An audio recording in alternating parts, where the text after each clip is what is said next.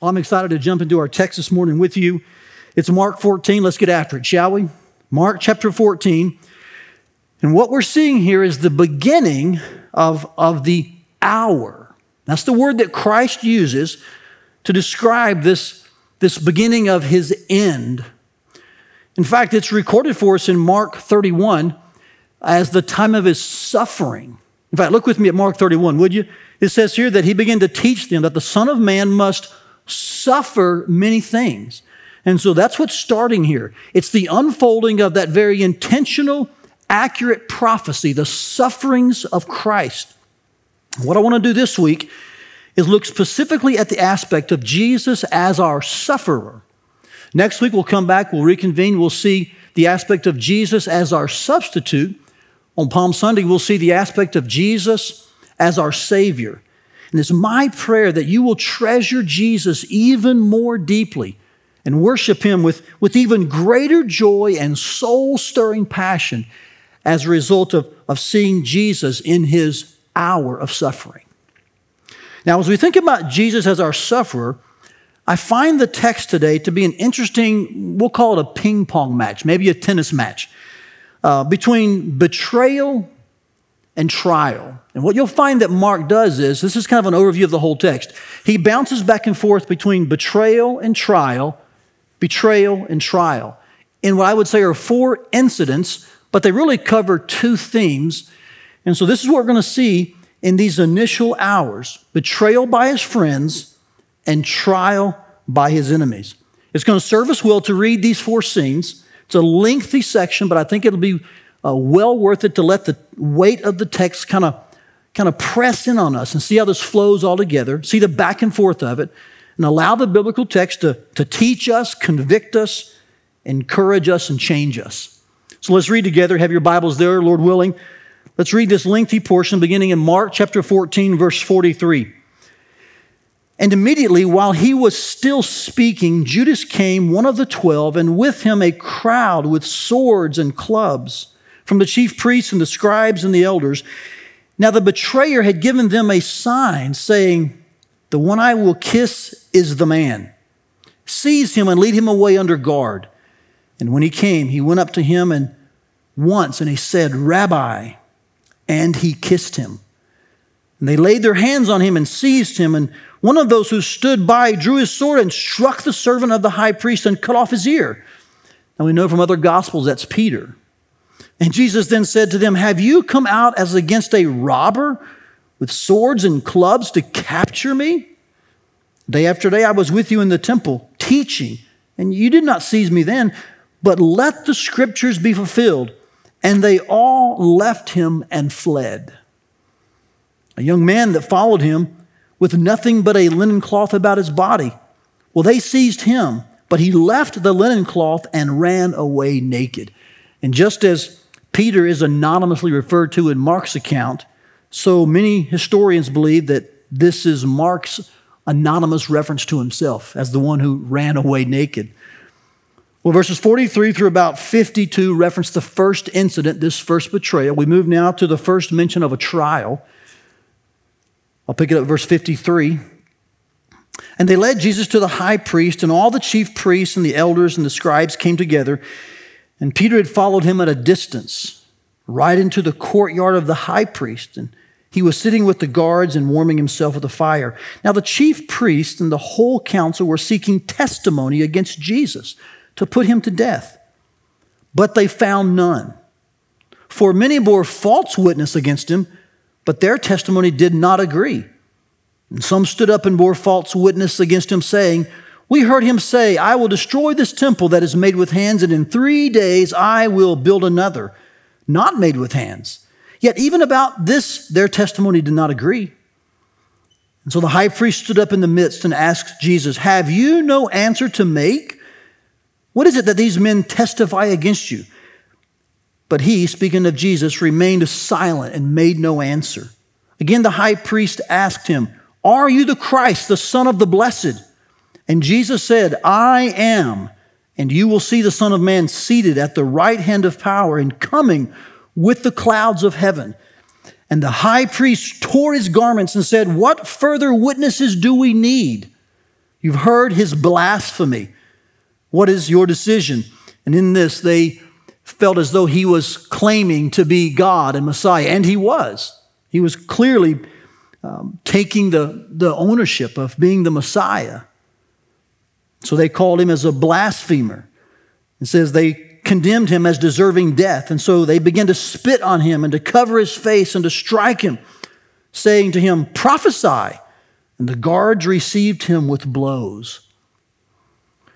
We now move to another of the betrayal moments, not to the extent of Judas, but still yet a betrayal. Verse 66, and as Peter was below in the courtyard, one of the servant girls of the high priest came, and seeing Peter warming himself, this was again mentioned in verse 54, recall, she looked at him and said, "You also were with the Nazarene Jesus," but he denied. That's the first time, saying, "I neither know nor understand what you mean." And he went out into the gateway, and the rooster crowed. And the servant girl saw him and again to say to the bystanders, "This man is one of them."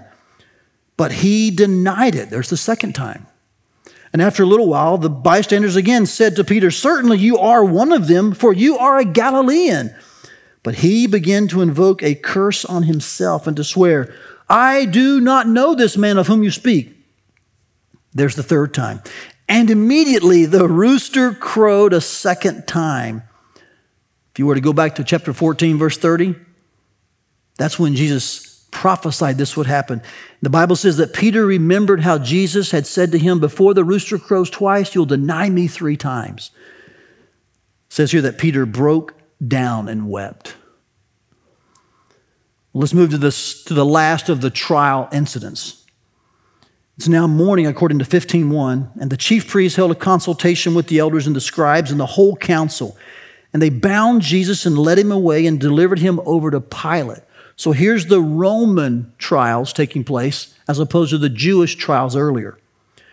And Pilate asked him, "Are you the king of the Jews?" And he answered him, "You have said so." And the chief priests accused him of many things. And Pilate again asked him, "Have you no answer to make? See how many charges they bring against you." But Jesus made no further answer, so that Pilate was amazed.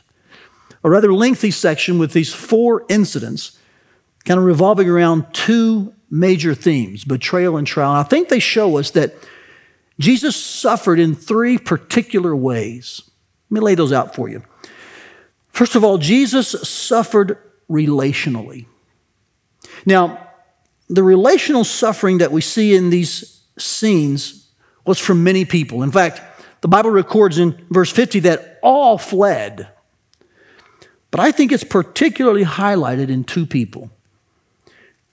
The kiss of death from Judas and the curse of denial from Peter. In verse 45, you see that Judas approaches Jesus and calls him Rabbi and then kisses him. Isn't it interesting that he mentions a word of honor and he does an action of love, and yet neither was in the heart of Judas. He calls him Rabbi, but he didn't honor Jesus, and he kisses him, but he doesn't love Jesus.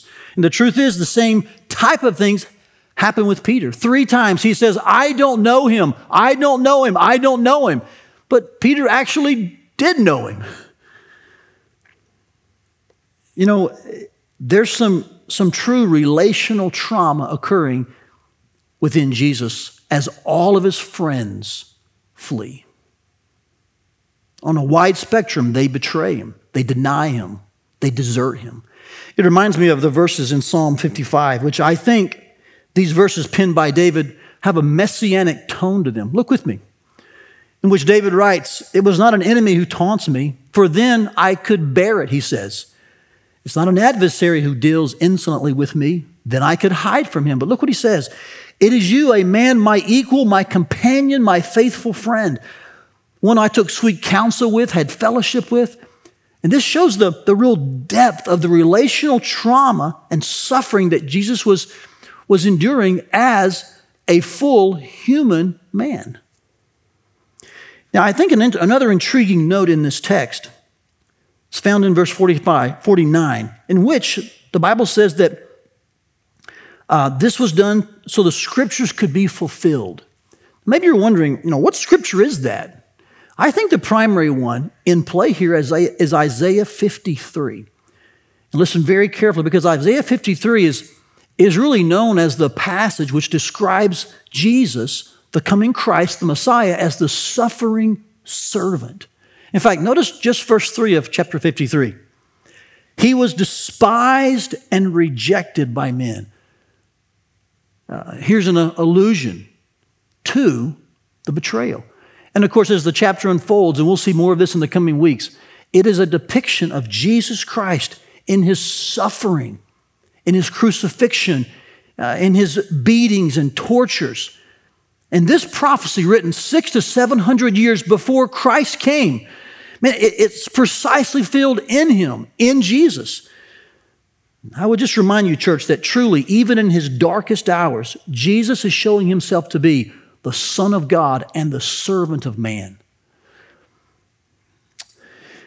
You know, I find it quite intriguing that Jesus here is actually living out the deepest mark of friendship, love, and relationship.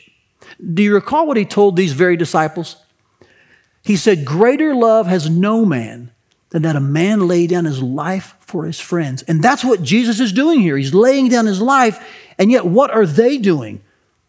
They're betraying him. They're denying him. He receives great relational and emotional hurt from them while he gives them incredible and intense love. They show their lack of love while he's displaying the greatest love. And my guess is that some of you here know that kind of hurt. You've been betrayed by friends. You've had your family deny you. Your pain and your hurt, your trauma is beyond words. Let me assure you, Jesus knows. He cares. He understands. And this first scene depicting his betrayal gives us real insight into how much Jesus really understands when we've been betrayed, denied, and forsaken. So let's be clear about this for sure in regards to Jesus' relational suffering. It was undeniable, it actually happened, and it was undeserved. Let me show you a second aspect of his suffering. Jesus suffered legally. Now, when I say that, I don't mean that he suffered in a way that was correct. What I mean is this: Jesus suffered through the legal means or via the legal avenues. In fact, it was anything but legal.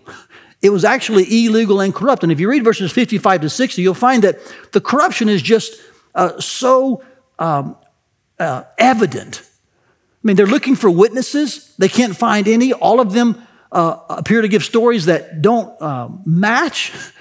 All they can find are false witnesses. And so the corruption is very evident. And so from a legal aspect, Jesus endured a lot of injustice. In fact, these trials, there were basically two arenas, a Jewish arena and a Roman arena.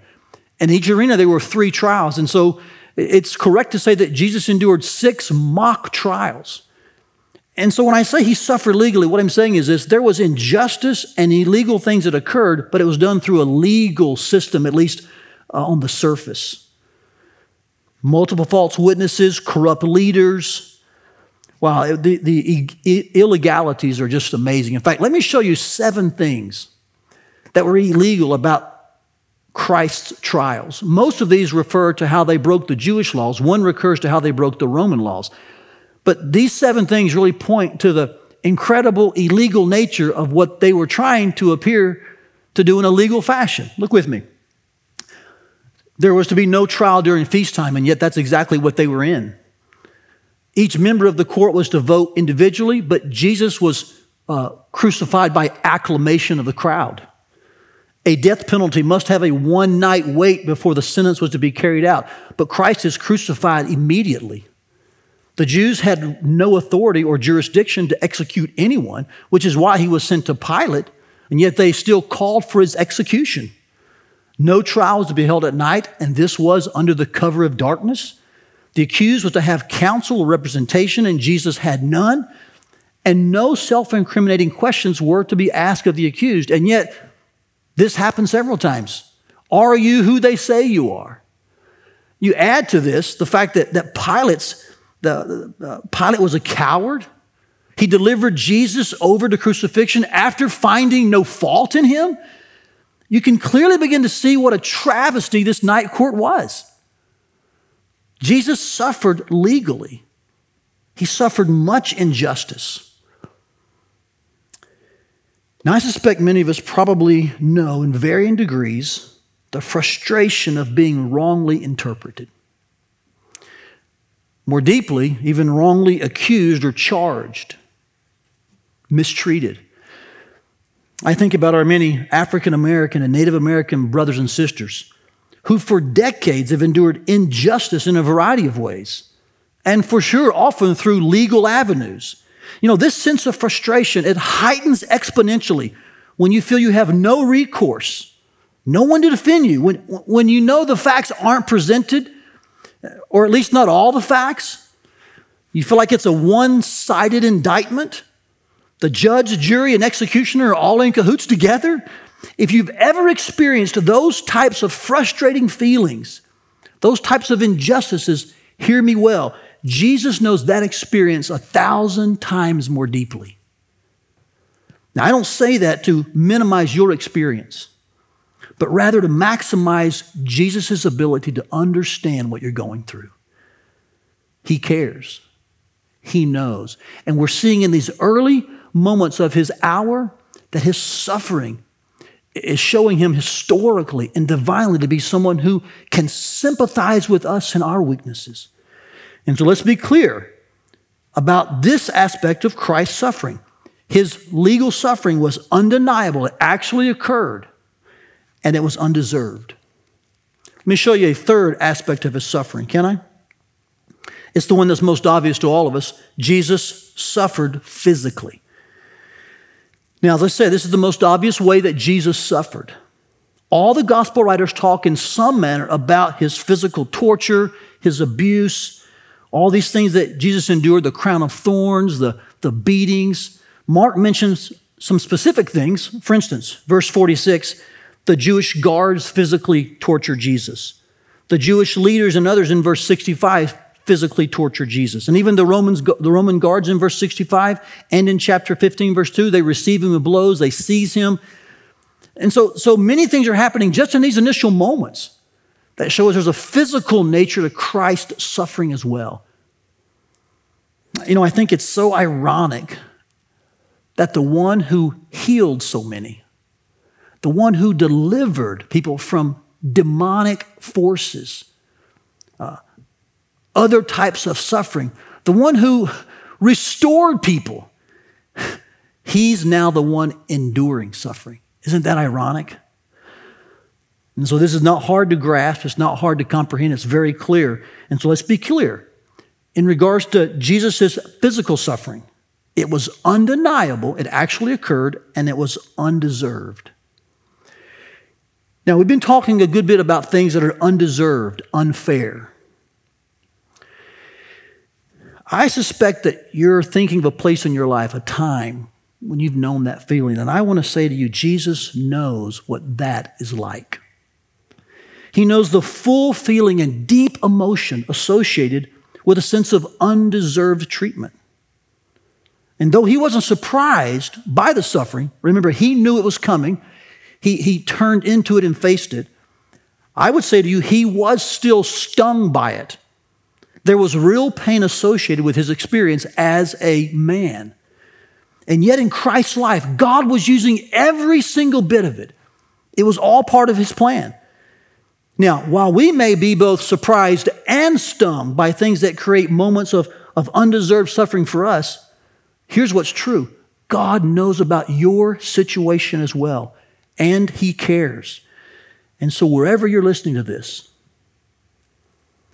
wherever you're watching this, whatever your age, your health, your station in life, hear these words: God knows and God cares. And he will use even the worst of things and the most difficult of times to bring about his plan. So trust in the Lord. He is in ultimate control. So let me review for us briefly where we've come today so far in this text. Three realizations about Christ's suffering, historical realities that we must embrace, things that actually happened to the God-man Jesus in time and space. He suffered relationally, he suffered legally, and he suffered physically. And as I think of these three elements, as I ponder them, like you, I end up with some very deep emotion and empathy.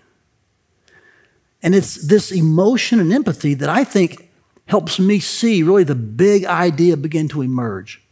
The real point of these scenes, this kind of tennis match back and forth. Here's what's emerging for us, that Jesus was the servant who suffered wrongfully and yet endured faithfully.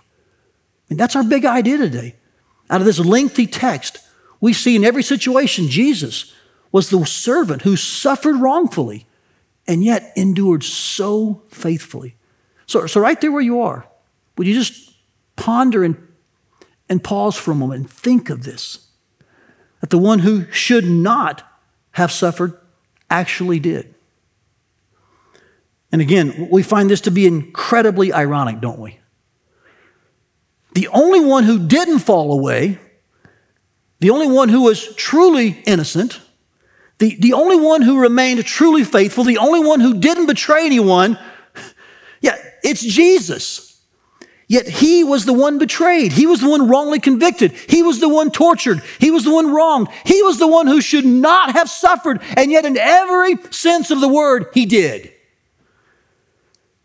What should you do with that realization? Well, if you recall, I commented when I began this message that I am praying this passage moves us to treasure Jesus more deeply, to love him and worship him more passionately, with soul-stirring fervor and zeal. Now, I say that because I think this is exactly what Christ's sufferings did for Peter. And it's my prayer that they'll do this for us. Now, recall with me, okay? Peter was there. He's watching this. He's a character. He's a player in Mark 14. He's seeing this unfold dramatically and personally. And so a few years later, when he writes to fellow believers in the very first century, he wrote 1 and 2 Peter under the inspiration of the Holy Spirit. He writes these epistles. These epistles are addressed to believers who were scattered because of the persecution of Acts chapter 8. He's writing to them. And watch this. He uses Christ's sufferings as the basis for his appeal to these folks who were undergoing suffering. I think it's incredible how he appeals to Christ's life and Christ's suffering to encourage them not to turn back or grow timid or be weak. In fact, let me just share with you what he does in chapter 4, verse 1. Don't turn there, but watch this. 1 Peter 4:1, he says, since we know Christ suffered, we should arm ourselves with the same mindset. So he speaks to Christians in general. And in fact, in chapter 5, he actually targets pastors. And his whole admonition to pastors to pastor well and to pastor willingly is based on the fact that he was a witness of the sufferings of Christ. So to pastors, to Christians in general, Peter makes much of his appeal on the foundation that he was a witness of the sufferings of Christ. And so what he does is he kind of brings this all into this fold. Now remember, some of these readers that are reading his first epistle, they weren't part of this deal in Mark 14. They may have been aware of it, they knew of it, but they weren't necessarily guilty, right? But that's actually not true because Peter, in bringing this all into this fold, he actually brings us not only into the benefit of Christ's sufferings, but into the cause of it as well. And he does this in 1 Peter 3:18. I love this verse because I think it begins to show us really Christ's sufferings and the immense scope of it. Look at this verse. Christ also suffered once for sins, the righteous for the unrighteous. And so theologically and rightfully, Peter does something in his letter that takes the historical events of Christ's suffering and he makes them universal in scope and application. He says Christ's suffering, which by the way includes the time from the early moments up through his death, It says it was for sins, plural. Not just the one by a Jewish leader or a Roman leader or those who nailed the nails, but he's got this wide scope now. He says it's the righteous for the unrighteous. And Jesus, here's the righteous one who didn't deserve any of this and yet received it. We're the unrighteous ones who should have received it but didn't. In other words, catch this, church. What happened in Mark 14 was more than a momentary blip on the calendar of Jerusalem because of a few bad Jewish leaders and some corrupt Roman rulers. Man, it wasn't just their sin in that moment. It was sins. Yes, theirs, but also ours. And we, along with Peter and them, with us, we are the unrighteous. And Jesus' suffering was actually the God-ordained time in which Jesus, once and for all, stepped in for sinners, in spite of us very sinners, to secure us to God. And this is what's beginning in Mark 14. Jesus becoming the suffering servant for sinners. This is why we should expand our big idea by at least 5 words. Jesus was the servant who suffered wrongfully because of us, yet endured faithfully for us. Here's the gospel again this week, church. Celebrate it with me, would you? Here's the great exchange, that the one who didn't deserve what he received willingly endured it, so that we who don't deserve what we do receive thoroughly enjoy it. This is what took place in the moments of Christ's suffering, in those hours, beginning with his betrayal and going all the way to the cross. Jesus Christ is the suffering servant. And if you this morning, wherever you're listening from or watching from, if you've never traded your sorrows for the joy of Jesus, if you've never repented of your sin and receive the forgiveness that God offers through Jesus, I would plead with you and urge you, trust Jesus. You say, Todd, I've got deep hurt. I've got deep wounds. I've got immense sorrow. So did Jesus. And Jesus suffered for you. Jesus loves you. He cares for you. And to all who repent of their sin and cast their cares upon Jesus, believe that he died, was buried, and rose again. All who call upon his name alone for salvation, God will save them. In this time of our nation's unrest, uncertainty, when anxiety is rising and fear is crippling, I want to call everyone's attention to the name of Christ, who knows what it's like to suffer and went to the cross to suffer for us, so that when we stand before God one day, we will not suffer his wrath. There may be minimal suffering here like we're in now. There may be some present tense moments in which we are mistreated, but those who believe in Christ will not experience suffering from God one day. I would encourage you. Believe on the name of the Lord Jesus Christ, the one who suffered for you. You see, now it's no longer just historical. It's not just a Mark 14 passage and what happened then and it never affects us. It's now personal. It's current. It's present tense. And we stand in the waves of this oceanic text that crashes against the shore of our life with relentless and beautiful steadiness, that Jesus suffered for us. Church, are you hearing this? Jesus suffered for you. Jesus suffered for you. And on the shore of our life, when you never know what's going to happen, here's the steady tide, day in and day out. Jesus suffered for you. Jesus suffered for you. His sacrificial servanthood, it really fuels us. It provides our motivation.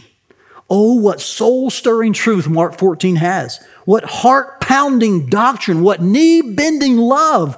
What life-changing sacrifice is seen here. That Jesus is our sufferer. No wonder they would write this song, Man of Sorrows, Lamb of God, by his own betrayed. The sin of man and the wrath of God has been on Jesus laid. But when you know that, you break out in this refrain. Oh, that rugged cross, my salvation, where your love poured out over me. Now my soul cries out, hallelujah, praise and honor unto thee.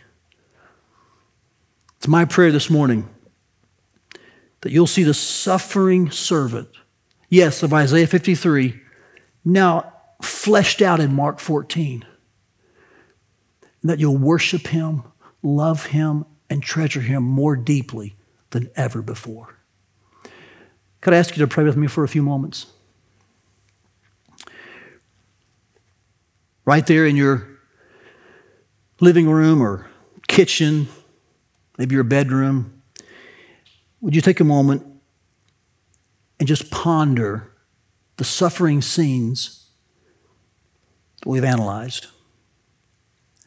The moments of Christ's life as it draws to an earthly end. And will you realize he did this for you? As you're pondering this, thinking this over, I've asked our worship team just to sing that part of this song called Man of Sorrows. In fact, I want them to sing this over you. So wherever you are, maybe with your group, your family, individually, just will you let this song pour over you as you ponder the sufferings of Jesus? Will you pray that God would increase the passion of your soul? We hope you enjoyed today's message. For more messages, visit firstfamily.church/sermons. Or subscribe to our podcast feed. Thanks for listening.